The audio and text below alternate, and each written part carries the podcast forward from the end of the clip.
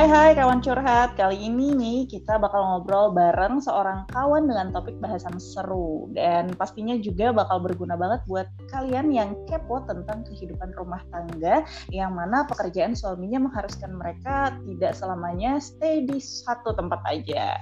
Nah, gimana nih uh, suka dukanya atau mungkin tips-tips uh, pindahan anti ribet yang nanti kita bakal tanyain? Dan pastinya juga ini mungkin bisa jadi gambaran ataupun bisa jadi manfaat buat kalian nih para cewek khususnya yang bentar lagi akan nikah sama cowok yang kebetulan pekerjaannya menuntut mereka untuk sering pindah-pindah. Yuk langsung aja kita kenalan sama kawan curhat kita hari ini. Kira-kira siapa ya?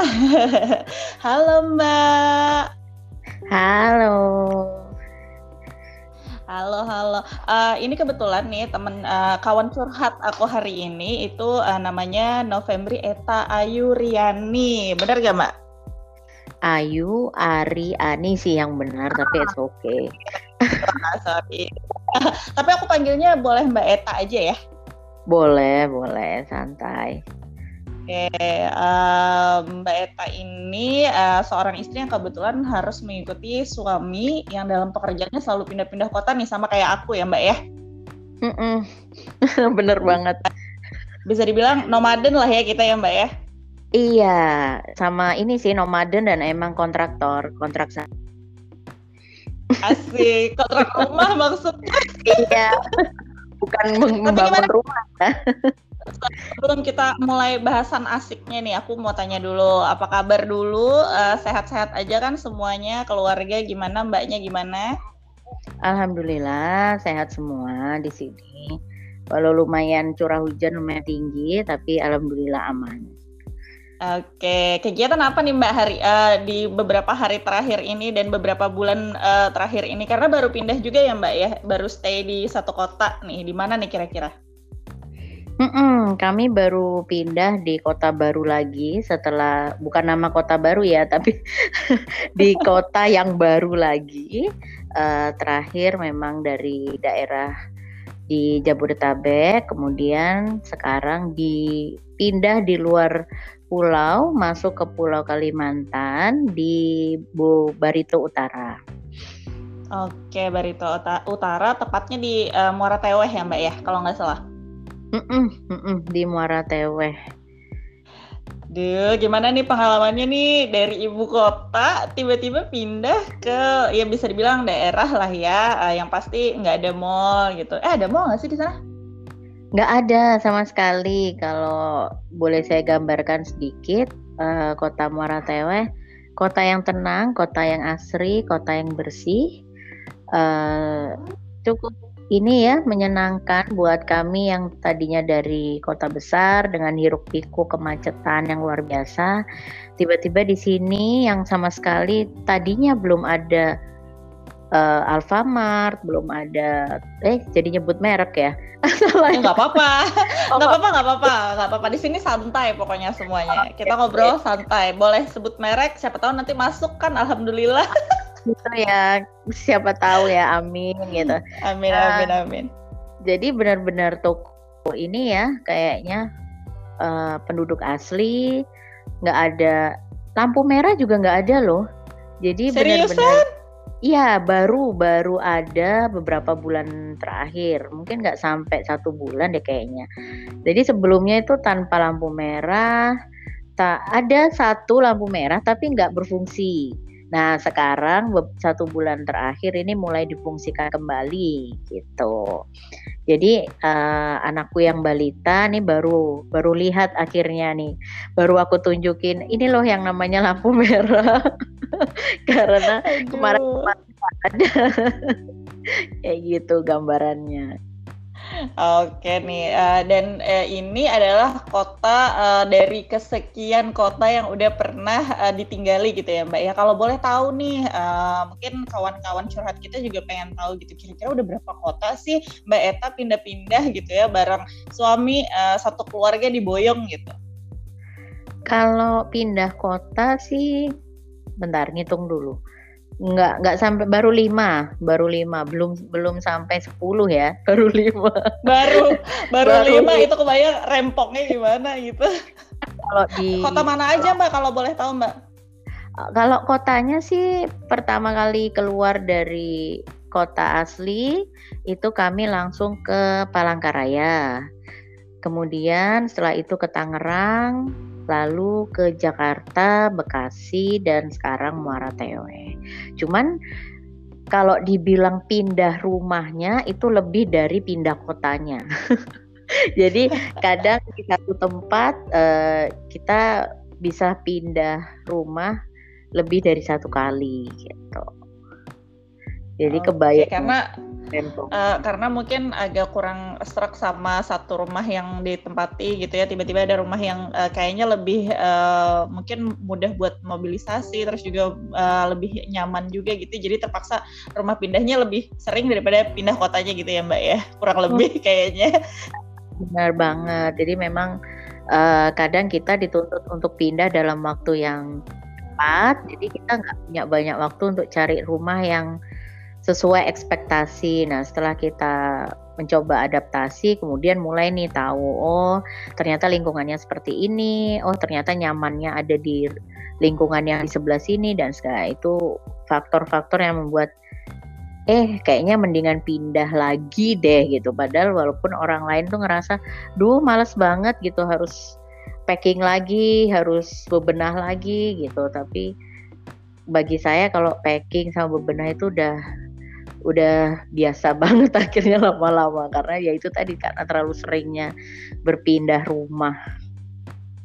Ya oke okay. karena uh, juga uh, waktu pindahan kota antar kotanya pun kadang-kadang juga nggak bisa ditebak dan juga uh, apa ya nggak nggak sampai hitungan lima tahun apalagi empat tahun tiga tahun gitu ya mbak ya nggak sampai saya paling lama untuk pekerjaannya di satu kota itu paling lama 22 bulan jadi nggak bisa sampai 2 tahun. Jadi memang wah ke kebayang tuh baut pinggang kayaknya harus bener-bener kenceng banget tuh packingnya. Gimana itu? Aku mikir aku aja yang pindah-pindah uh, per 4 tahun per tiga tahun 4 tahun itu aja udah yang kayak wah pindah lagi baru bongkar lagi baru kelar beberes udah SK pindah lagi. Iya benar benar badan ketika SK terbit itu tidak ada waktu cukup lama. Jadi kadang dua minggu sudah harus berada di tempat yang baru. Nah itu yang luar biasanya uh, Oke, nah, Uh, seru ya mbak ya. Seru-seru sedep lah gitu istilahnya. Nah uh, dari dari tadi kan kita dengerin tuh kayaknya wah kayaknya ribet banget nih rempong banget gitu. Kenapa sih alasannya uh, mbak Eta gitu memilih ngikut uh, suami gitu? Karena kan ada beberapa istri juga yang uh, enggak deh aku stay di satu kota aja deh gitu. Kita LDM aja deh gitu kan. Ada beberapa gitu juga kan mbak gitu. Nah untuk mbak Eta sendiri kenapa sih memilih ikut uh, suami mutasi kerja per berapa tahun ini gitu? Mm, alasan pertamanya karena saat pertama kali SK turun itu posisi saya sudah tidak bekerja memang, jadi uh, lebih mudah daripada ibu-ibu lain mungkin yang masih dalam situasi bekerja. Itu alasan pertamanya. Jadi saya santai aja gitu mau dibawa ke mana aja istilahnya oke okay, gitu. Nah, alasan yang nomor dua yang paling kuat uh, karena memang udah kesepakatan dari awal, dari awal kita menikah, sebelum menikah itu uh, kalau zaman sekarang atau zaman saya menikah dulu tuh kita udah diskusi plan A, plan B dengan segala macam, perjanjian dan segala macam.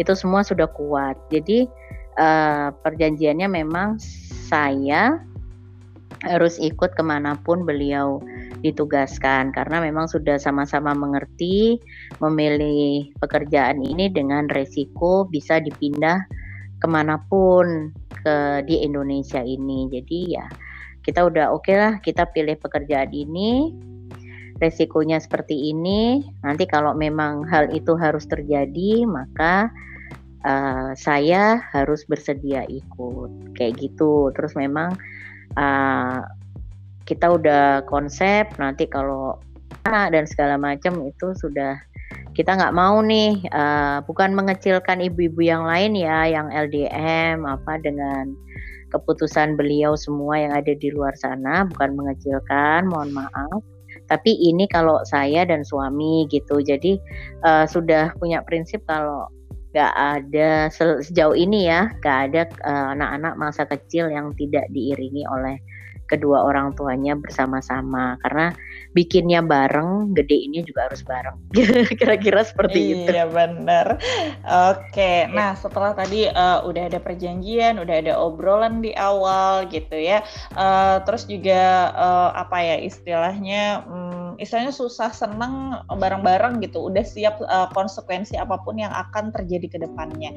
Pernah galau nggak sih Mbak di perjalanan itu? Pernah uh, pernah takut nggak sih? Atau mungkin sebelum memutuskan meskipun udah udah uh, apa ya uh, udah mantep hati nih gitu tapi kan hmm. pasti ada rasa-rasa galau, takut gitu. Nanti di perantauan gimana nih? Jauh dari keluarga, nggak ada temen pula gitu. Terus asing juga kan kota-kotanya juga nggak selalu uh, kota yang aksesnya gampang dan uh, fasilitasnya juga uh, bagus gitu, mendukung gitu. Pernah pernah takut dan galau ada perasaan gitu nggak sih mbak? Hmm, kalau saya pribadi sih nggak ada. Karena itu tadi, karena saya tuh kayak udah hidup mati pasrah gitu loh sama suami gitu. Jadi kayak udah selama ada suami tuh saya e, merasa aman dan nyaman gitu. Jadi kecuali kalau memang saya harus pergi sendiri ke suatu tempat tanpa beliau, nah mungkin akan berbeda jatuhnya. Tapi karena ini uh, sama-sama selalu bahkan nggak pernah ya saya berada pada posisi saya ditinggal dulu nih suami duluan ke satu kota kemudian nanti saya nyusul itu nggak pernah jadi kita tuh selalu bersama-sama. Jadi begitu suami harus pindah hari ini misalnya maka saya pun akan ikut hari itu juga gitu. Jadi kenapa? Karena ya itu tadi karena udah nyaman ya udah klop banget. Jadi uh, kayak udah tenang aja gitu di mana kalau berdua ya udah gitu apa pun yang terjadi insya Allah bisa kita lalui bersama-sama gitu sih kalau aku jadi nggak ada tuh perasaan kekhawatiran atau gimana nanti ya soalnya ada ada gandengannya gitu ada temennya gitu Asik. Udah udah berasa kayak aman banget gitu ya karena uh, udah ketemu sama orang yang pas juga, udah klik juga, solid juga ya Mbak ya. Jadi kayak udah oke okay, nggak apa-apa deh ke ujung dunia aku ikut deh asal sama kamu aja. kayak ada uh, apa ya? Ada sesi romantis romantis tapi versi pindah-pindah gitu gak sih Mbak? Iya, soalnya saya juga yakin ya sebelum kita pindah kan kita uh, tet masih tetap ada kesempatan untuk baru nikah itu tetap stay di satu tempat itu cukup hmm, kurang lebih tiga tahun di di kota asal itu jadi adaptasi di awal menikah itu tidak terlalu sulit karena kita tidak dibarengi dengan berpindah. Jadi kita ada waktu untuk adaptasi dalam pernikahan kemudian saya juga melihat bagaimana keseharian. Oh ini termasuk laki-laki yang family man terus mau nih bantuin ngurus anak mau masak dan segala macam. Itu mau. Ya dari situ tuh muncul nih keberanian kalau oke okay deh kalau saya merantau saya bisa nih sama orang ini caranya tuh seperti itu. Jadi nggak nggak khawatir nanti nggak ada keluarga yang gimana nih kalau saya sendirian di sana nggak ada yang bantuin? Nggak karena ya itu tadi sudah dilihat dulu uh, sosok pendamping kita ini bisa nggak gitu membuat kita uh, hidup bersama-sama, berjuang bersama-sama, bukan saya pikul sendirian, bukan beliau pikul sendirian, tapi kita pikul bersama-sama gitu. Wih, romantis banget. Aku envy. ah, nah, e, kalau boleh tahu nih Mbak, e, dari cerita tadi kan tuh ya, kira kira-kira udah berapa tahun sih? Pasti e, kawan curhat juga pada pada penasaran gitu. Ih, solid banget nih gitu. Kira-kira udah berapa tahun dan e, kalau boleh tahu ya Mbak, kalau boleh dijawab boleh nggak gitu. E, dan udah e, punya momongan berapa nih? Pernikahannya ya maksudnya ya? Iya. Ah, uh, oke. Okay. Kalau pernikahan sudah 16 tahun. Wah, wow, masya Allah. sudah 16 tahun. Alhamdulillah kami diberi titipan momongan uh, empat orang sebetulnya, tapi untuk yang ketiga kodarullah uh, tidak bisa lahir. Jadi yang ada sekarang tiga orang. Oke, nah uh, tantangannya nih sekarang Mbak kan tadi udah kayak ada romantis-romantis bumbu-bumbunya tuh ya. Eh, pindah-pindah solid jadi makin mengeratkan lagi gitu. Jadi makin bonding lagi sama pasangan gitu. Nah, eh, tantangannya apa sih Mbak Pak pada saat kita harus pindah di satu kota ke kota lain gitu. Terus juga mungkin teman-teman juga bertanya nih kira-kira kan selama 16 tahun gitu pasti ada suka duka dalam pernikahan. Ini juga boleh dijawab boleh enggak gitu kalau pas berantem gimana atau mungkin pas ditinggal uh, dinas luar kota uh, dengan kondisi yang lagi nggak enak misalnya lagi sakit kah gitu kudu sendirian ngurus anak dan nggak ada keluarga juga kan gitu jadi itu gimana tuh boleh di share nggak boleh, boleh banget. Panjang ya.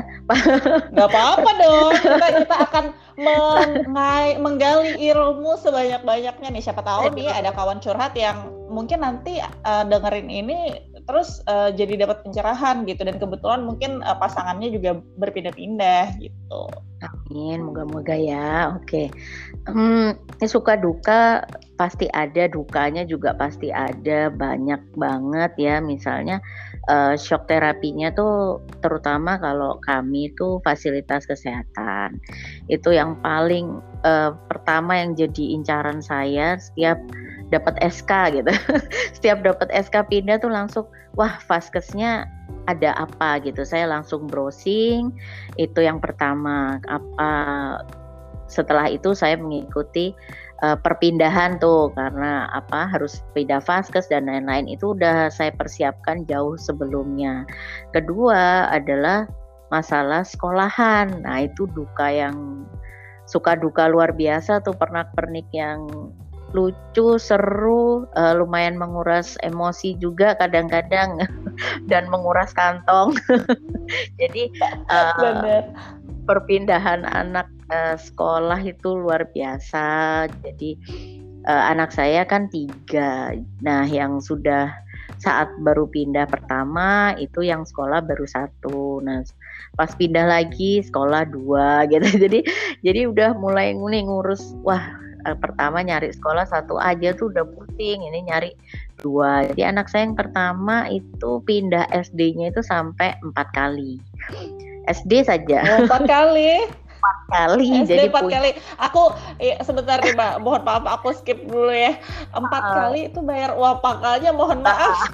Bagaimana itu? Pasti ibu-ibu pada mikir langsung ah empat kali? Seriusan?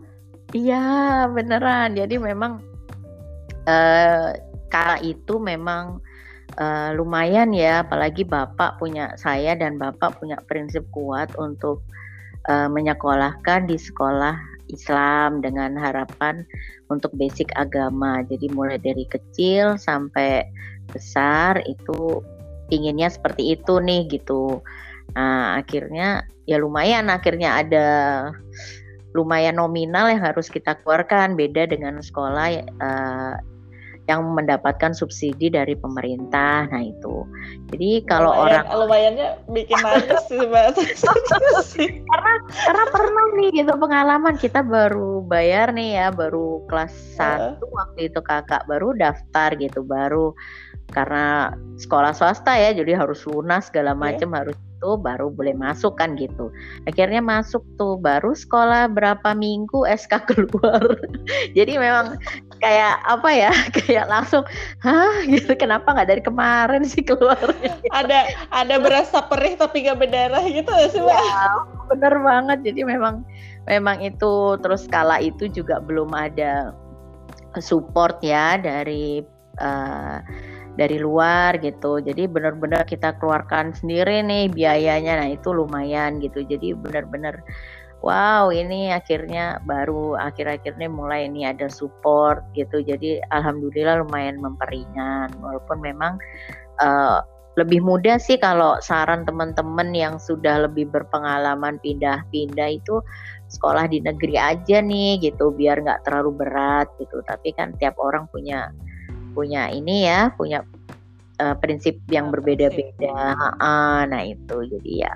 Oke okay lah nggak apa-apa nih meskipun kita nggak bisa bangun rumah kasarannya tapi kita bangun sekolah insya Allah. Jadi saya bangun di beberapa sekolah-sekolah yang sudah kita daftar itu tadi. Kita sih mikirnya gitu aja. Biar bikin biar lempengnya gitu. biar nggak terlalu berat gitu ya mbak ya Iya, terus dinikmatin aja apa mengingat uh, ada hasil alhamdulillah ada hasil yang melihat anak-anak perkembangan anak-anak gitu kan pasti kita juga oh ya Allah ini hasilnya petikannya seperti ini. Jadi kalau saya boleh cerita sedikit uh, untuk anak saya yang pertama yang tadi sekolah SD-nya saja pindahnya empat kali itu menghasilkan sosok individu yang unik, yang berbeda daripada yang lain. Kalau saya pelajari lebih dalam, itu ada faktor berpindah-pindah. Jadi memang faktor berpindah-pindah ini akan akan menghasilkan sosok yang memang luar biasa juga gitu dibandingkan anak-anak yang lain. Jadi ada plusnya, pasti juga ada minusnya. Nah, tapi kita lihat kalau saya sama suami selalu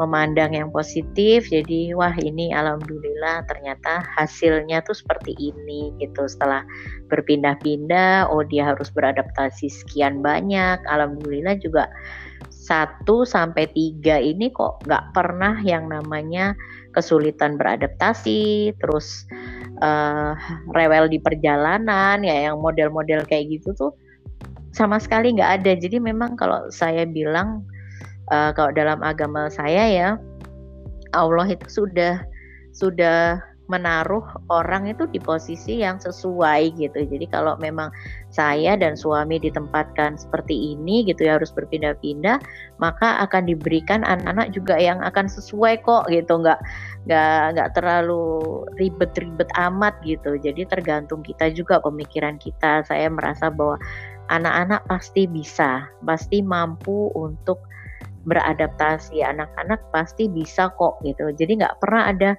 saya khawatir gitu gimana nih nanti bakal rewel gimana nih mereka nggak punya teman.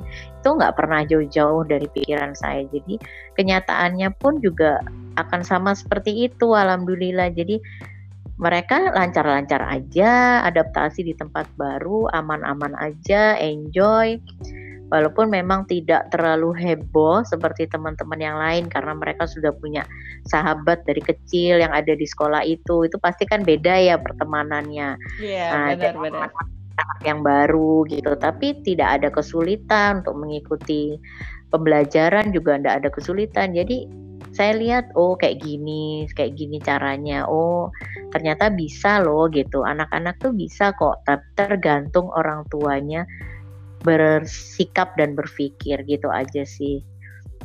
Iya keren sih bener juga sih. Karena kan anak-anak itu kan cerminan dari orang tuanya. Mungkin uh, karena anak-anak Mbak Eta uh, dan suami juga ngelihat nih perjuangan uh, ayah ibunya nih ya.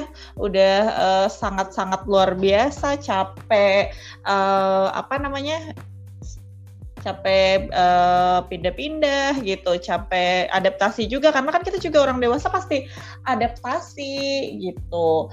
Uh, dan nah uh, pasti kan juga anak-anak nih uh, punya apa ya istilahnya sosok yang mereka lihat juga pasti dari orang tuanya juga yang berjuang masya Allah gitu ya di tengah pindah-pindah yang sangat riwah ini gitu dan usaha buat adaptasi sebagai orang dewasa juga. Jadi mungkin contohnya udah ada mereka tinggal oh ternyata nggak apa-apa kok baik-baik aja kayak gitu ya dan uh, bener nggak sih mbak kalau aku lihat dari anak-anakku sih jadi kayak uh, lebih dewasa daripada teman-teman lainnya gitu sikapnya gitu juga nggak hmm. sih mbak Iya, uh, karena apa ya? Mungkin karena uh, kita sudah membangun uh, komunikasi gitu secara demokrasi ke anak-anak. Jadi dari awal ketika pertama kali mau pindah itu sudah kita ajak diskusi bersama-sama bahwa harus ada langkah yang harus dipilih, kemudian konsekuensinya seperti ini, apakah adik mau saat itu masih adik ya masih satu.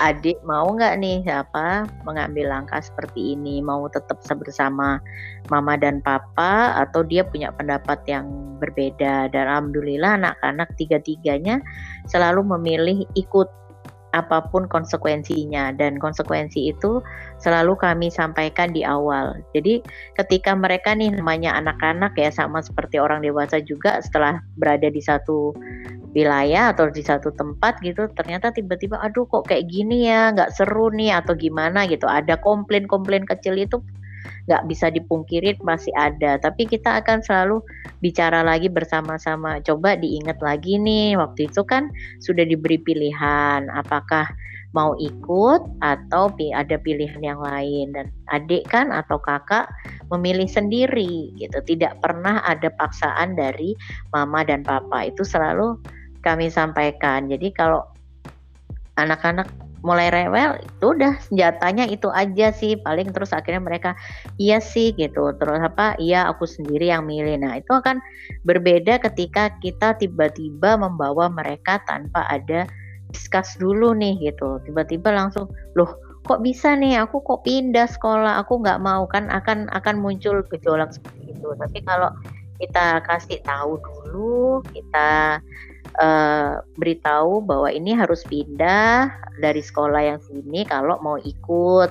Berarti kita akan cari lagi sekolah yang baru di sana, akan ketemu teman-teman yang baru, akan ketemu ibu guru atau bapak ibu guru yang baru. Itu mereka akan mikir dulu lah setidaknya oh ternyata harus ada konsekuensinya ketika aku harus memilih ikut mama dan papaku. Tapi aku pinginnya bareng mereka. Ya udah deh aku siap menerjang semua konsekuensi. Nah itu membuat pemikiran-pemikiran anak-anak itu pelan-pelan jauh lebih dewasa daripada uh, mungkin anak-anak lain yang stay di satu kota dari awal sampai dewasa. Mungkin itu sih. Terus mereka tuh jadi uh, kan lebih mudah beradaptasi, ketemu banyak orang, tipe manusia yang berbeda-beda dari kultur budaya yang berbeda-beda, itu membuat mereka juga oh kayak gini. Jadi misalnya nih anak saya yang kecil yang nomor dua ini kan uh, saya bawa ke sini, kemudian mereka uh, menganalisa sendiri kok. Suatu saat itu akan muncul analisa-analisa unik dari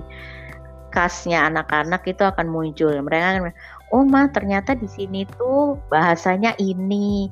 Oh ternyata budaya mereka seperti ini. Ma aku nggak boleh loh ma ngomong aku di sini. Nah itu itu kan akhirnya mereka tahu nih nggak nggak cuma sekedar tahu satu tambah satu atau pancasila adalah ini aja tapi mereka benar-benar terjun di berbagai daerah dan mereka membuktikan nih bahwa benar-benar loh Indonesia itu beraneka ragam suku, budaya, bahasa dan segala macamnya. Dan itu membuat anak-anak ini luar biasa sih outputnya buat aku pribadi itu uh, ternyata kayak gini ya ketika mereka sekarang si kakak itu mondok di satu kota itu kelihatan banget oh ternyata dia udah tinggal nggak perlu nih harus nangis atau seperti anak-anak lain perlu adaptasi cukup lama nggak perlu karena dia udah udah terbiasa kok. Aku udah biasa ketemu orang Kalimantan aku udah terbiasa ketemu orang Jakarta aku biasa ketemu orang Jawa aku biasa ketemu orang Timur. Nah itu itu udah biasa buat dia. Jadi ketika ketemu teman-teman di pondok-pondok kan beraneka macam nih gitu bakal datang dari macam-macam daerah. Nah, itu sama kayak ketika tinggal mereka tinggal pindah. Oh, aku pindah ke sini. Oh, aku lagi ngomong sama anak yang dari timur. Oh, aku jadi udah udah santai aja, udah yang ketika dia juga harus menghadapi yang di bawah usia sama usia lebih dewasa itu akan jauh-jauh perbedaannya. Jadi kalau teman-teman kakak itu ibu-ibu teman-teman kakak bertanya, kok bisa sih si anak ini begini? Saya paling cuma bisa jawab kayaknya sih karena faktor berpindah-pindah tempat. Nah, jadi saya menyimpulkannya seperti itu walaupun saya belum pernah nih konsultasi resmi gitu ya ke psikolog atau psikiater tentang tumbuh kembang anak-anak, tapi setidaknya uh, dari pendapat sekitar, kemudian melihat uh, perkembangan itu saya bisa menyimpulkan kayak gitu. gitu. wah keren nih. Jadi dapat input lagi nih. Uh, ternyata uh, kalau kita uh, akan membawa uh, apa ya anak kecil atau mungkin anak-anak yang uh, akan pastinya juga um, ada kemungkinan kesulitan dalam beradaptasi gitu ya. Dikasih input sama Mbak Eta kalau kita harus ajak diskusi dulu nih di depannya ajak ngobrol dulu biar istilahnya dia punya kejelasan dan gambaran juga kali ya Mbak ya tentang kotanya tentang mungkin uh, nanti di sana bagaimana gitu. Nah yeah. uh, tadi kan uh, ada ada ada sedikit sukanya juga dan beberapa uh, kedukaan dalam berpindah-pindah serta kerempongannya tersendiri gitu. Nah, yang paling rempong deh nih Mbak, aku pengen tahu nih ya, uh, seberapa sulit sih pindahan dalam kurun waktu yang uh, sedikit berdekatan sih kalau aku bilang ya, karena kan nggak lebih dari lima tahun itu kan bagi beberapa orang agak menyulitkan gitu. Terlebih nih boyong satu keluarga gitu, itu sama barang-barangnya juga kah atau gimana nih? Seberapa sulit, Mbak? Uh, tergantung kotanya. Jadi kalau misalnya masih dalam satu pulau, itu lebih mudah daripada harus berpindah pulau gitu. Untuk mulai dari cara kita packing itu semua kita sesuaikan. Jadi kalau pengalaman saya sih seperti itu. Jadi oh ini sih gitu. Jadi makanya saya pernah nyeletuk nih sama kakak sama sama anak saya yang pertama gitu karena keahlian dia untuk packing gitu saya pernah nyeletuk kak kayaknya kamu gede bisa nih buka usaha ekspedisi. Karena apa? Karena, karena rapi banget ya. Iya karena kita akhirnya tahu oh gimana sih uh, apa ya bahasa Indonesia-nya uh, mencoba mencari celah supaya uh, barang ini aman nyaman dan secara timbangan itu proporsional. Jadi nggak cuma dihitung volume tapi juga sama beratnya juga pas gitu. Jadi nggak rugi nih gitu. Nah itu itu semua kita pelajari ya itu tadi dari pengalaman gitu. Ibarat orang dagang ya dagang dulu maka kita akan tahu nih gitu untung rugi dan segala macamnya. Sama dengan ini gitu loh. Jadi untuk packing terus ekspedisi mana saja nih yang yang nyaman dan aman itu sejauh ini pengalaman yang sudah kita lakukan oh kayak gini. Nah itu akhirnya muncul juga nih gitu terus persiapan apa saja. Jadi saya paling cuman info ke anak-anak kalau begitu ada SK nih resmi udah turun gitu ya.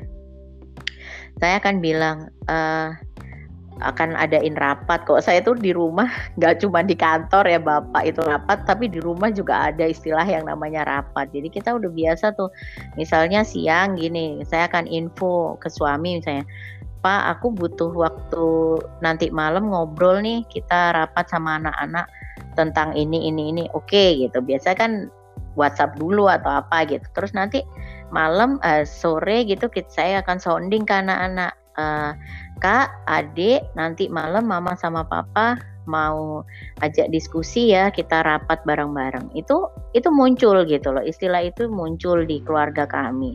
Nah itu akan gitu sama ketika SK itu muncul maka rapat rapat dadakan rapat itu akan selalu ya. ah, ah, itu selalu ada dan mereka akan punya tugas masing-masing. Siapa yang akan browsing kota mana yang akan kita datangin terus bagaimana. Jadi uh, itu sudah ada tugasnya. Apalagi anak zaman sekarang kan dengan gadget itu udah udah ahli-ahli nih, udah nggak perlu diragukan iya, benar, lagi benar. kemampuan mereka. Sebelum kakak mondok itu udah udah kayak gitu. Jadi uh, tolong kong bantuin cari di OLX uh, kontrakan rumah. Itu udah udah tek tek tek ada ini ini tinggal kirim ke saya by WA saya tinggal lihat oh ini yang paling memungkinkan kita kurangin lagi ini terlalu jauh dari kantor ini itu akan apa ya support system itu benar-benar dibutuhkan karena kita cuma punya waktu paling lama itu satu bulan itu udah paling lama iya benar nggak ada yang rata-rata di bawah satu bulan Iya dan jadi ini juga ya Mbak memudahkan kita sebagai uh, ibu yang multitasking ini banyak kerjaan juga gitu ya di rumah jadi kayak lebih ter terbantu banget gitu kalau anak-anak juga punya tugas untuk uh, cari tempat uh, via internet ataupun riset tentang tempat yang akan nanti ditinggali mm -hmm. gitu ya Mbak ya. Iya. Oh, seru dan... nih. Jadi jadi dapat ilmu parenting nih juga aku bener. Aduh. Iya. Terus satu yang boleh kalau boleh saya titip buat ibu-ibu semua yang nanti akan mendengarkan obrolan kita ini satu yang paling penting jangan pernah underestimate sama anak-anak cuman itu aja jadi terus jangan merasa bahwa kita ini Wonder Woman bisa ngelakuin apa pun gitu. Iya, jadi ya, bener, bener. apa salahnya gitu loh kita berbagi gitu. Berbagi pekerjaan itu bukan memberatkan mereka kok gitu. Itu juga akan mendidik dan memberi kemampuan life skill yang baru nih buat mereka gitu. Karena prinsip saya sama suami itu kita nggak akan hidup selamanya. Apalagi saya gitu. Saya akan membatasi rasa cinta dan rasa sayang saya terhadap anak-anak itu ada batasnya. Nah, saya nggak boleh melebihi nih batas ini gitu. Nah, itu saya rem-rem sendiri nih. Ibarat kita naik mobil akan saya rem-rem sendiri nih. Oh, saya boleh sayangnya sampai sini. Oh, ini udah mulai kebablasan nih, saya harus mundur teratur, saya rem gitu. Karena saya merasa nggak nggak lama gitu. Saya akan mendampingin mereka itu sampai seberapa sih? Nggak mungkin kan sepanjang hidup mereka gitu. Walau walam ya walaupun ada sih uh, kondisi tertentu gitu. Orang tua bisa hidup lebih lama dari anaknya. Tapi kan jarang sekali hal itu terjadi. Jadi saya merasa juga saya punya kewajiban untuk membuat mereka tuh bisa suatu saat hidup sendiri. Itu harus gitu. Makanya saya saya bilang kalau enggak nanti kepakainya sekarang, kepakainya nanti nih kalau kamu kuliah, minimal kamu mau kuliah misalnya di Indonesia pun belum tentu kan satu kota dengan orang tua. Nah, itu mereka akan udah terbiasa nih packing, udah terbiasa nih mereka cari tempat, mereka melihat lingkungan sekitar itu itu kalau enggak kita yang ngajarin siapa gitu. Kita sih cuma iya, mikir benar, kayak benar. gitu. Keren sih, iya bener banget sih. Jadi kayak uh, apa pindah-pindah kota ini juga jadi kayak uh, iba, apa ya uh, life skill yang mereka dapat uh, bonusnya lah istilahnya gitu uh, ya mbak ya dari yeah. dari pindah-pindah kota ini gitu. Sama kan jadi ini juga apa anak-anak uh, juga uh, jadi terlatih buat berani gitu, berani perken apa berkenalan dengan orang baru dan berani uh, untuk bisa apa ya istilahnya mencoba hal-hal baru juga ya nggak sih mbak? Mm -mm, mm -mm. Ya mereka akan berani mau nggak mau minimal bertetangga. Kalau orang lain bertetangga dari lahir sampai besar itu itu aja orangnya. kalau iya, kalau orang yang pindah-pindah kan minimal dia akan bersosialisasi dengan lingkungan sekitar rumahnya. Nah itu itu aja udah harus adaptasi lagi nih gitu. Oh ternyata tetanggaku begini atau teman sekolahku baru lagi. Nah itu itu udah beda lagi nih gitu. Dengan anak-anak yang sudah terbiasa uh, dari lahir ya orangnya itu itu aja itu itu aja itu beda lagi. Nanti insya Allah di dunia kerja mereka kan pasti akan ketemu orang baru gitu atau tempat lingkungan baru. Itu jauh lebih mudah sih insya Allah pinginnya. Mudah-mudahan gitu. Anak-anak yang terbiasa mobile itu jatuhnya juga lebih mudah. Oke, nah sekarang nih aku pengen uh, nanya penasaran tentang hal menarik apa sih gitu? Uh, di saat pindah-pindah kota ini adakah hal lucu yang mungkin uh, berhubungan dengan shock culture kah mungkin? Atau mungkin hal menarik yang ternyata uh, dirasa kayak uh, kotanya kayaknya sepi deh gitu. Pas ternyata udah tahu eh ternyata banyak tempat-tempat uh, yang bisa dikunjungi nih buat experience satu keluarga gitu. Gimana mbak? Ada nggak yang menarik yang lucu yang mungkin uh, apa ya istilahnya sedih gitu. Atau mungkin yang wah menakjubkan sekali ternyata kota ini gitu.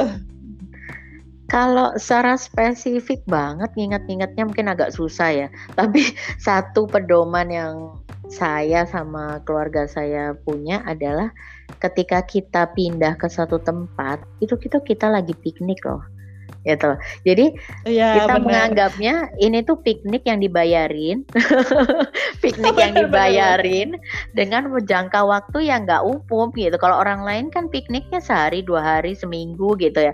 Kalau kita lumayan nih, lumayan lama, jadi kita bisa explore lebih dalam lagi tentang apa pun yang kita mau tahu tentang lingkungan itu atau daerah itu. Jadi saya sama anak-anak sih menganggap serunya itu gitu. Bayangin kalau kita harus sendiri gitu ya berbiaya pribadi ke, pulau-pulau ya, yang di luar zona nyaman kita itu kan pasti lumayan tuh biayanya. Nah ini kan nggak perlu gitu. Dengan begini saya bisa masuk ke pedalaman Kalimantan yang bernama Muara Tewe itu rezeki yang luar biasa. Terus ketemu kenalan dengan banyak orang yang baru-baru gitu. Saya jadi punya banyak teman sekali gitu. Kalau bilang jaringan tuh saya punya teman di sini saya punya teman di kota sini saya punya itu nggak perlu repot-repot saya harus bergerilya di dunia maya atau harus bagaimana. Karena memang dulu ya itu teman saya gitu loh dulu itu tetangga saya dulu ini gitu jadi saya juga ngomong ke anak-anak juga sama. Kamu nanti gedenya, kamu akan ingat, oh aku punya temen yang namanya A di kota ini loh. Siapa tahu nih kamu lagi jalan-jalan di kota itu gitu loh. Kamu tinggal cari aja tuh si temenmu tadi masih ada nggak beliaunya anak ini masih ada nggak di kota ini ya itu pasti seru banget seru luar biasa itu sih menariknya dari berpindah-pindah kalau menurut keluarga kami. Jadi itu luar yeah. biasa menikmati ciptaan Tuhan dengan gratisan. Iya benar-benar dan iya. iya dibayar juga ya Mbak ya benar kan ah, suami uh, kerja kita atau kalau pas weekend misalnya bisa liburan dekat gitu ya iya. dengan berbagai macam keindahan tempat wisata yang ada di kota tersebut gitu. Nah uh, tadi kayaknya seru banget tuh jadi kita punya beberapa teman juga teman uh, istilahnya di, di setiap tempat yang kita tinggali pasti ada teman baru gitu. Nah, pertanyaanku sekarang nih pernah nggak sih ngerasa kayak kesepian atau homesick gitu rindu gitu sama kampung halaman gitu Mbak selama di perantauan? Pasti, pasti kalau itu nggak bisa dihilangkan 100% ya namanya kangen sama keluarga apalagi sekarang gara-gara pandemi kemarin akhirnya kan uh, habit yang sudah dibangun misalnya kayak hari raya kita kumpul dengan keluarga besar itu kan kemarin sempet nih nggak bisa gitu nah itu lumayan banget gitu loh apa ngaruhnya gitu. Biasanya hari raya kita tuh mudik, pulang ke kampung halaman untuk sungkem sama orang tua itu ya nggak bisa gitu. Buat anak perantauan tuh nyesek luar biasa sih itu gitu. Jadi satu-satunya harapan uh, untuk bisa mudik, bisa bersilaturahmi, bisa maaf-maafan itu kan di Lebaran. Itu kemarin gara-gara pandemi jadi nggak bisa. Tapi masih tetap optimis aja gitu loh. Pasti ada kalanya kita uh, akan bisa mudik gitu. Terus kalau baru tiba di satu kota baru punya teman itu pasti akan merasa kangen nih sama teman-teman kemarin gengers gitu. Ya ibu-ibu. Uh, ibu-ibu geng gitu ya tiba-tiba harus iya, pindah. uh, itu pasti sih pasti ada kala-kala itu terus kita belum ketemu teman-teman yang klik di tempat baru itu pasti pasti sih kerasa kesepian, kerasa merindukan teman-teman, merindukan keluarga besar, apalagi orang tua itu pasti ya pasti ada. Cuman ya ya disyukuri aja, dijalani, insya Allah nanti akan ada kesempatan ketemu dengan mereka-mereka lagi sih. Pinginnya sih gitu. Wah, mantep banget nih. Aku punya banyak input hari ini dan pastinya juga kawan curhat uh, yang dengerin hari ini jadi kayak, oh gitu, oh ternyata gitu, manggut-manggut gitu mbak kayaknya kalau sambil denger kali ya.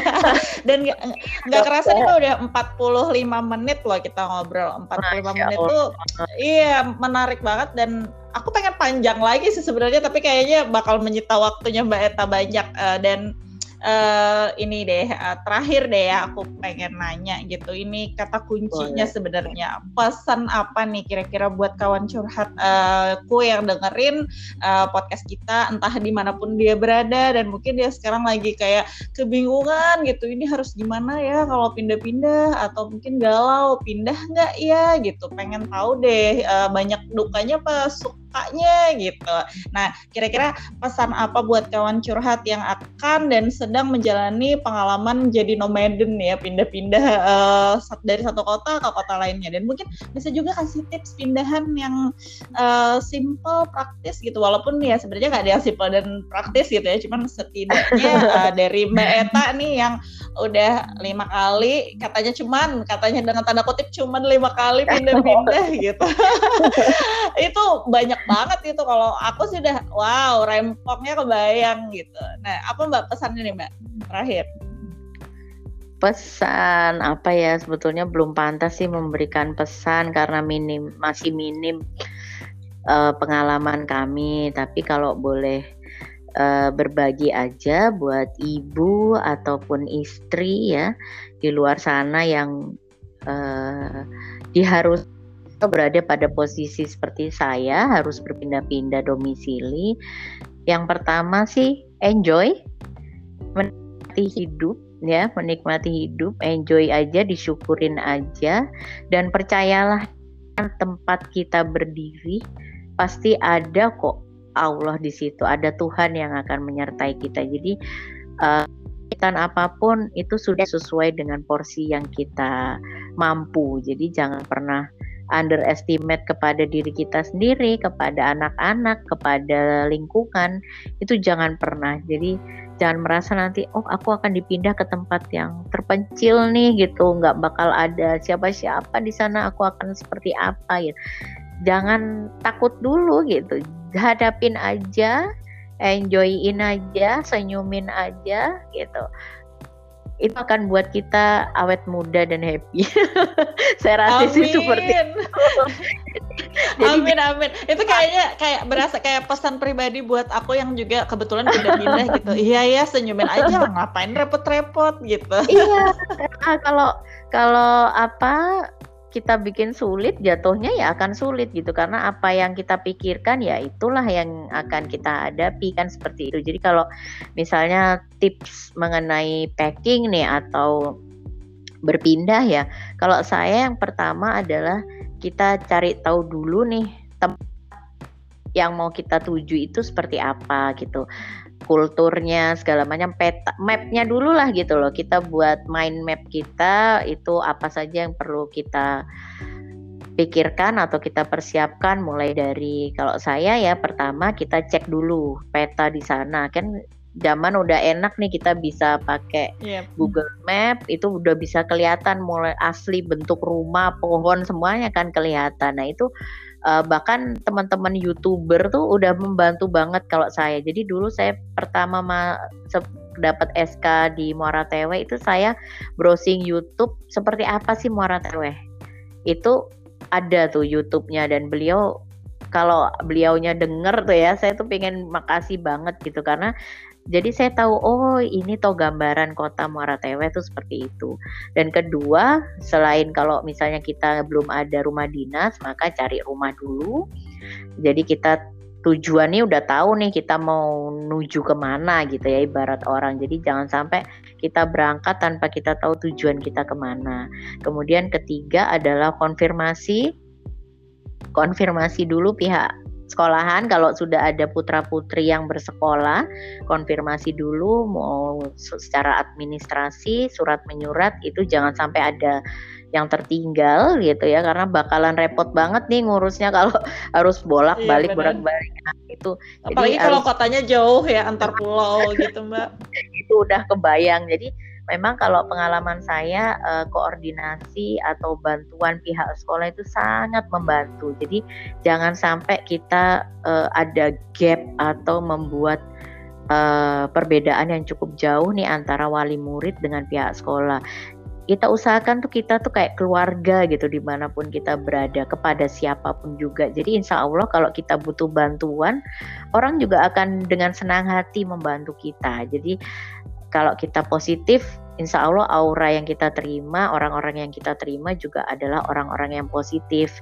Jadi bangun uh, jaringan itu jaringan yang positif, jangan sampai yang negatif. Kalau saya sih itu karena apalagi pendatang ya, pendatang kalau kita udah ngebetein orang itu kan kebayang gitu, pasti iya, bikin bener. kita juga nyaman. Nah jadi uh, sekolah juga seperti itu kita by phone dulu sekolah tujuan karena kan kalau administrasi ini boleh nggak sih nambah ceritain administrasi sekolah? Boleh dong. ini juga ilmu soalnya. Eh, aku malah seneng kalau Mbak Eta mau tambah malah. gimana Mbak gimana? Jadi gini kalau apa sekolah ketika kita harus mengurus administrasi sekolah pindah itu kan kita harus tahu dulu sekolah tujuan. Jadi pihak iya. sekolah asal tidak akan melepas uh, anak kita mengeluarkan anak kita tanpa ada surat tanda terima dari sekolah asal. Seperti itu. Itu yang harus di, diketahui dulu untuk prosedur sekolah ini nggak berlaku negeri atau swasta ya, tapi semua yep. sama. Jadi kita harus telepon dulu nih sekolah tujuan. Kalau saya biasanya gitu, saya konfirmasi dulu uh, apakah beliau apa kepala sekolah di sana bersedia menerima anak kita atau ada kuota nggak gitu. Minimal kuota dulu nih yang kita tanyakan bisa nggak mereka masih menerima satu orang tambahan murid gitu atau dua orang. Nah, setelah mereka menyatakan bisa, kemudian prosedurnya bagaimana? Uh, apakah perlu tes atau segala macam? Nah, dengan zaman sekarang kan bisa nih kita tawarkan boleh nggak kalau misalnya terlalu jauh tesnya bisa nggak kita wawancara misalnya atau tes akademik dilakukan via online. Hal-hal seperti itu saya rasa bisa kok didiskusikan dengan baik selama penyampaian kita juga baik. Itu sih. Jadi setelah mereka menyatakan menerima, kita minta tolong dibuatkan surat diterima, kemudian by email atau by surat. Kadang-kadang ada sekolah-sekolah yang kalau zaman saya awal-awal dulu belum mau tuh email, jadi harus surat. Kita kirim dulu surat kita nunggu surat itu datang gitu terus kita urus ke sekolah yang lama gitu untuk bisa keluar nih surat pindahnya kayak gitu.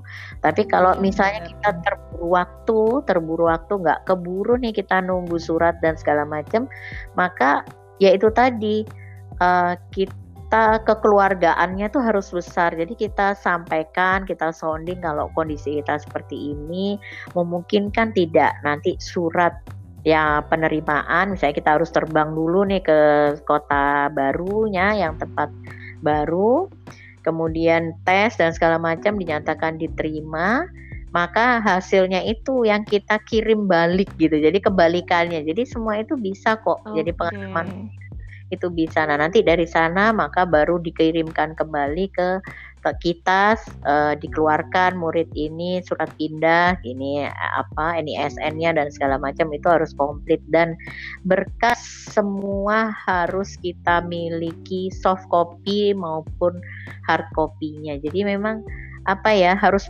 kalau orang Jawa bilang tuh primpen harus harus nggak boleh main-main nih masalah berkas apalagi berkas anak-anak ya jangan sampai karena kita berpindah-pindah ya, terus berkas anak-anak kececer gitu hilang gitu. Nah itu jangan sampai gitu karena itu kan mereka butuhkan nanti sampai besar gitu. Jadi ya ini harus harus ekstra hati-hati gitu. Bahkan saya kalau berkas tuh saya tenteng sendiri.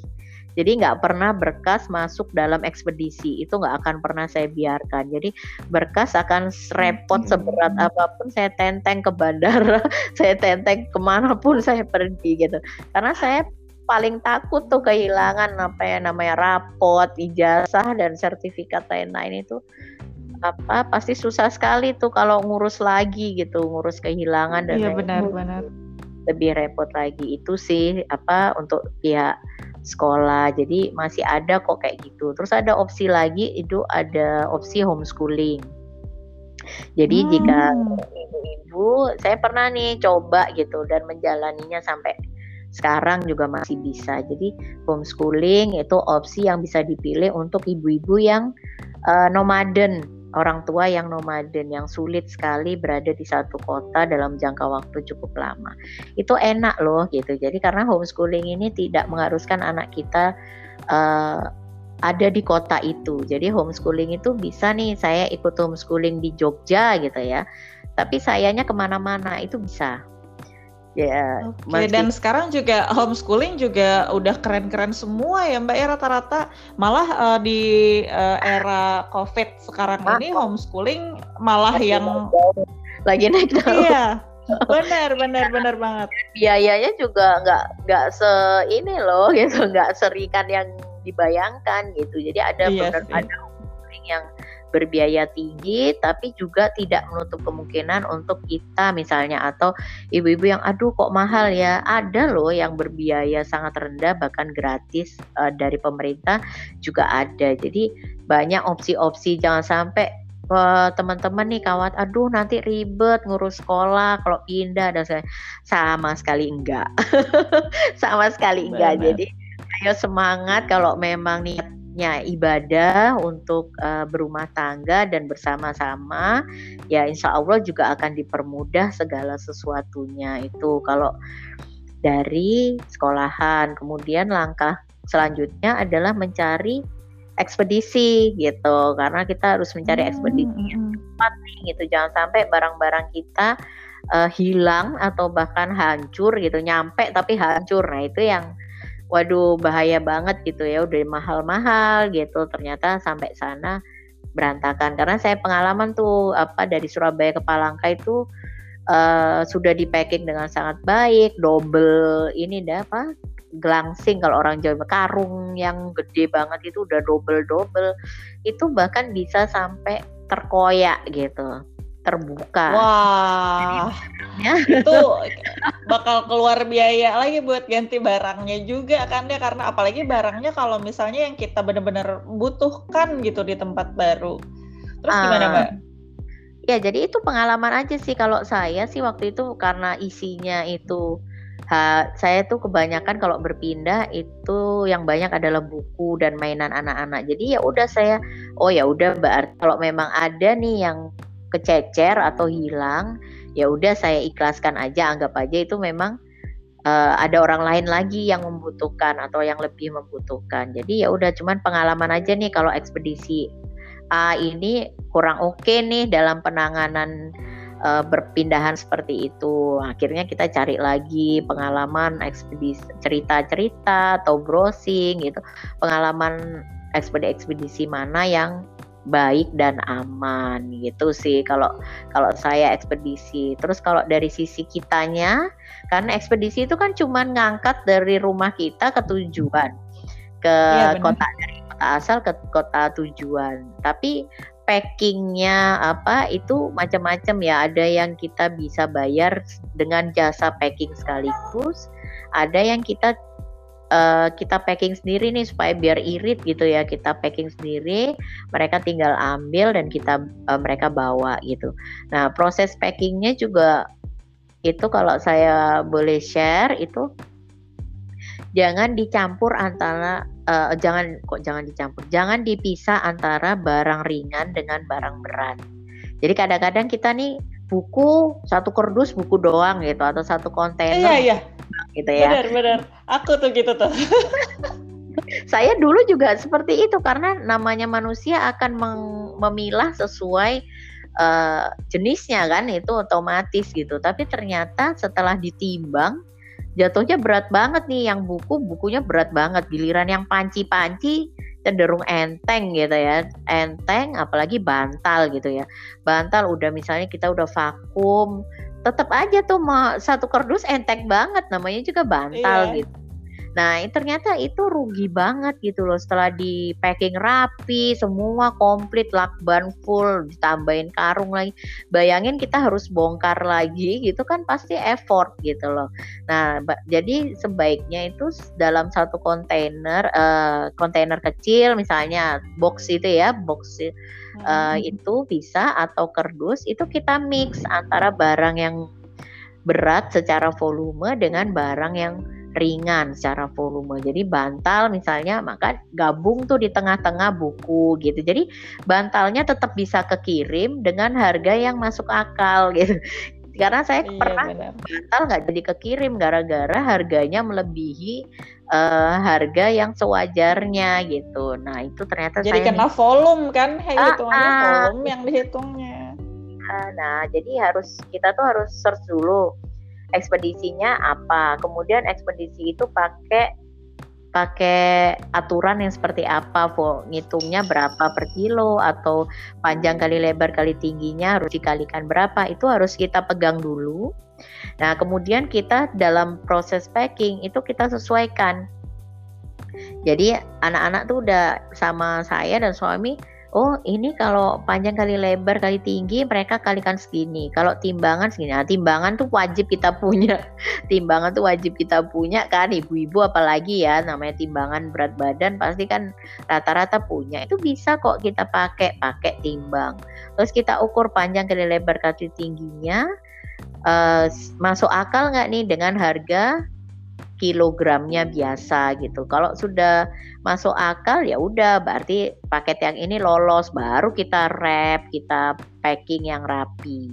Jadi memang uh, jangan sampai kita karena nafsu kita masuk masuk masuk masukin cepetan cepetan masukin tapi nggak nggak mikir nih gitu apakah ini beratnya akan sesuai gitu dengan biaya yang akan kita keluarkan jadi paling itu sih terus yang bisa di bawa by pesawat lebih baik dibawa gitu jangan sampai uh, semua nih pakai ekspedisi tapi jatuhnya rugi banget nih gitu. Kalau memang kita orangnya hmm. banyak kayak saya kan pasukannya cukup banyak lima orang gitu ya.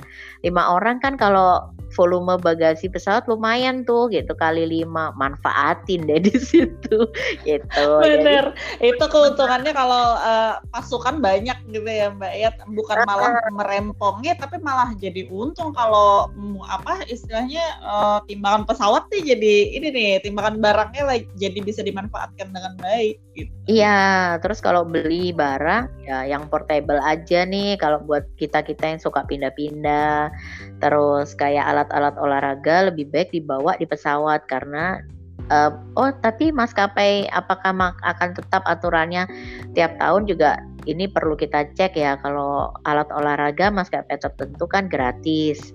Nah itu lumayan tuh kita hmm. manfaatkan seperti itu. Jadi kita mesti cek informasi itu benar sebenar-benarnya. Jangan sampai ada sayang gitu nggak dimanfaatin atau apa kayak gitu sih palingan tipsnya yang bisa saya share. Oh ini sih ilmu banget gitu. Jadi oh iya aku aku tuh kalau packing buku mah buku, bantal mah bantal gitu ya. Iya. Yang yang yang mana uh, perkakas masak ya satu kontainer gitu, satu uh. box apa-apa gitu. Jadi pas dipikir kan pindah gampang nih nanti cari ini cari ini tinggal uh, lihat uh, list di luar kotaknya aja. Uh. Nggak tahunya kalau pindah luar pulau malah jatuhnya karena volume ya kan mahal ya. Kecuali kalau ibu-ibu berkenan uh, pakai satu ini truk kontainer itu. Oh iya, yang buat angkutan uh, satu iya. truk itu ya. Satu truk itu kita sewa full untuk barang kita. Nah kalau itu mah nggak usah mikir ya, semua masukin aja ke. Iya. Ke... Cuman paling uh, mikir ininya kalau kalau antar pulau ya Mbak ya mungkin akan makan waktu lama dalam pengirimannya juga ya. Sama aja sih. Kalau oh, ya? ekspedisi ya? iya. Karena kalau ekspedisi yang lain pun juga lama sama. Jadi nggak ada ekspedisi antar pulau tuh yang kecuali kita pakai yang kayak depannya J J J itu ya. itu kan memang hitungannya harian ya, tapi harganya wow gitu luar biasa. Nah kita kan nggak mungkin pakai harga itu, kita harus pakai harga ekspedisi yang uh, apa sih istilahnya kok tiba-tiba lupa? Itu benar-benar hmm. kargo kargo. Jadi ya, harga harga per kilo, tapi udah ada harga khusus untuk pengiriman dalam jumlah besar itu akan lebih menguntungkan tapi ya waktunya akan lebih lama daripada ekspedisi yang hitungannya tiga hari empat hari gitu. Kalau ke Muara Tewe kayaknya nggak ada yang se secepat itu meskipun GJ tadi gitu ya. Yang hitungannya cuma sekilo pun nggak akan bisa nyampe dalam waktu cepat kayak gitu. Jadi ya tergantung wilayah mana gitu. Terus kalau masih dalam satu pulau kalau saya sih lebih mending sewa itu tadi sewa truk kontainer atau pickup atau mobil box itu tercover tuh udah semuanya kita udah nggak mikir uh, takut rusak di jalan atau segala macam itu lebih aman kalau masih dalam satu pulau. Tapi kalau udah keluar pulau, uh, kecuali kalau kita kirim mobil atau kendaraan bermotor itu beda lagi. Jadi boleh nih ada opsi kirim mobil pakai kontainer, tapi ya itu tadi asuransinya nggak ada. Jadi itu harus harus benar-benar dipertimbangkan sih kalau itu kalau bawa kendaraan dan lain wow lumayan.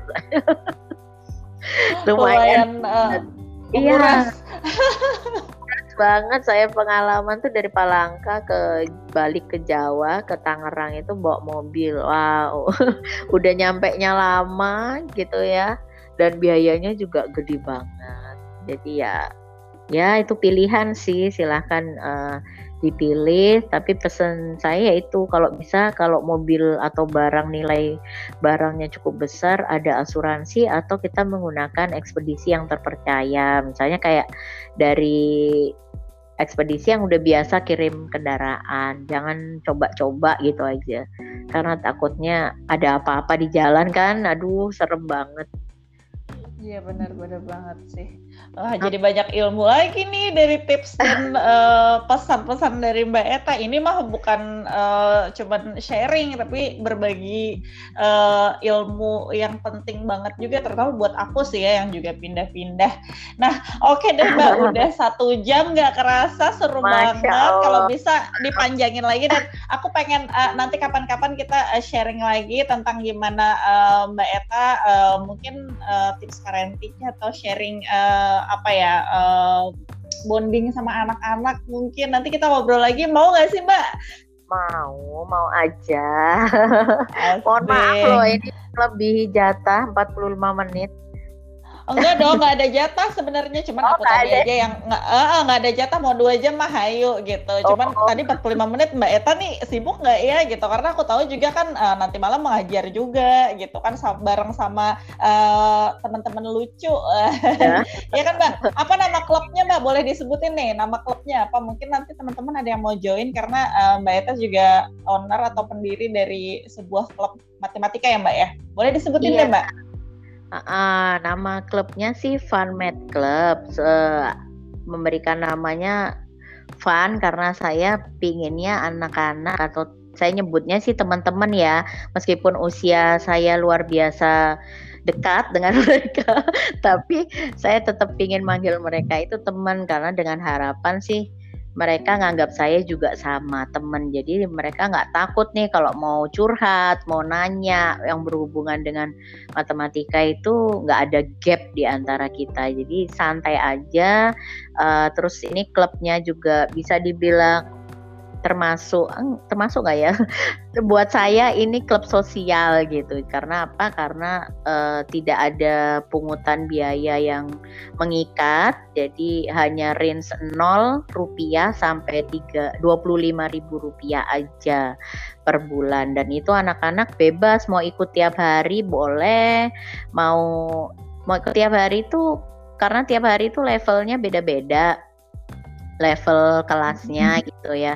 Jadi tapi kalau buat teman-teman nih misalnya ada teman-teman kelas 6 gitu yang lupa nih sama pelajaran-pelajaran matematika kelas 1, kelas 2, kelas 3, kelas 4 dan mereka mau ngulang lagi atau mereka mau menggali lagi lebih dalam itu bebas gitu. Jadi saya memang bebaskan siapa saja uh, teman-teman yang mau ikut itu boleh banget karena niatnya memang hanya berbagi aja nggak ada niatan yang lain.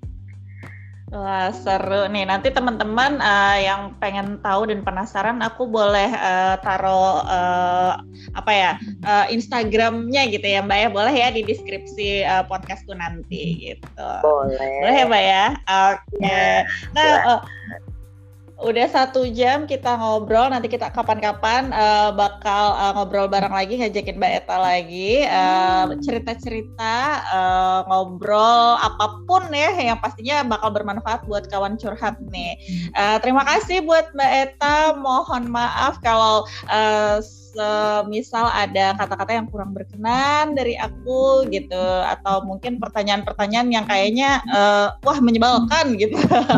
uh, terima kasih juga buat waktunya dan kesempatannya hari ini. Sama-sama, saya juga mohon maaf ya kalau ada salah yang kata, salah-salah kata. Mudah-mudahan uh, sharing saya tidak bermaksud untuk menggurui, hanya sekedar berbagi aja pengalaman. Terima Oke, kasih. terima kasih. Sampai jumpa di lain kesempatan lagi ya Mbak. Makasih banyak. Iya, sama-sama.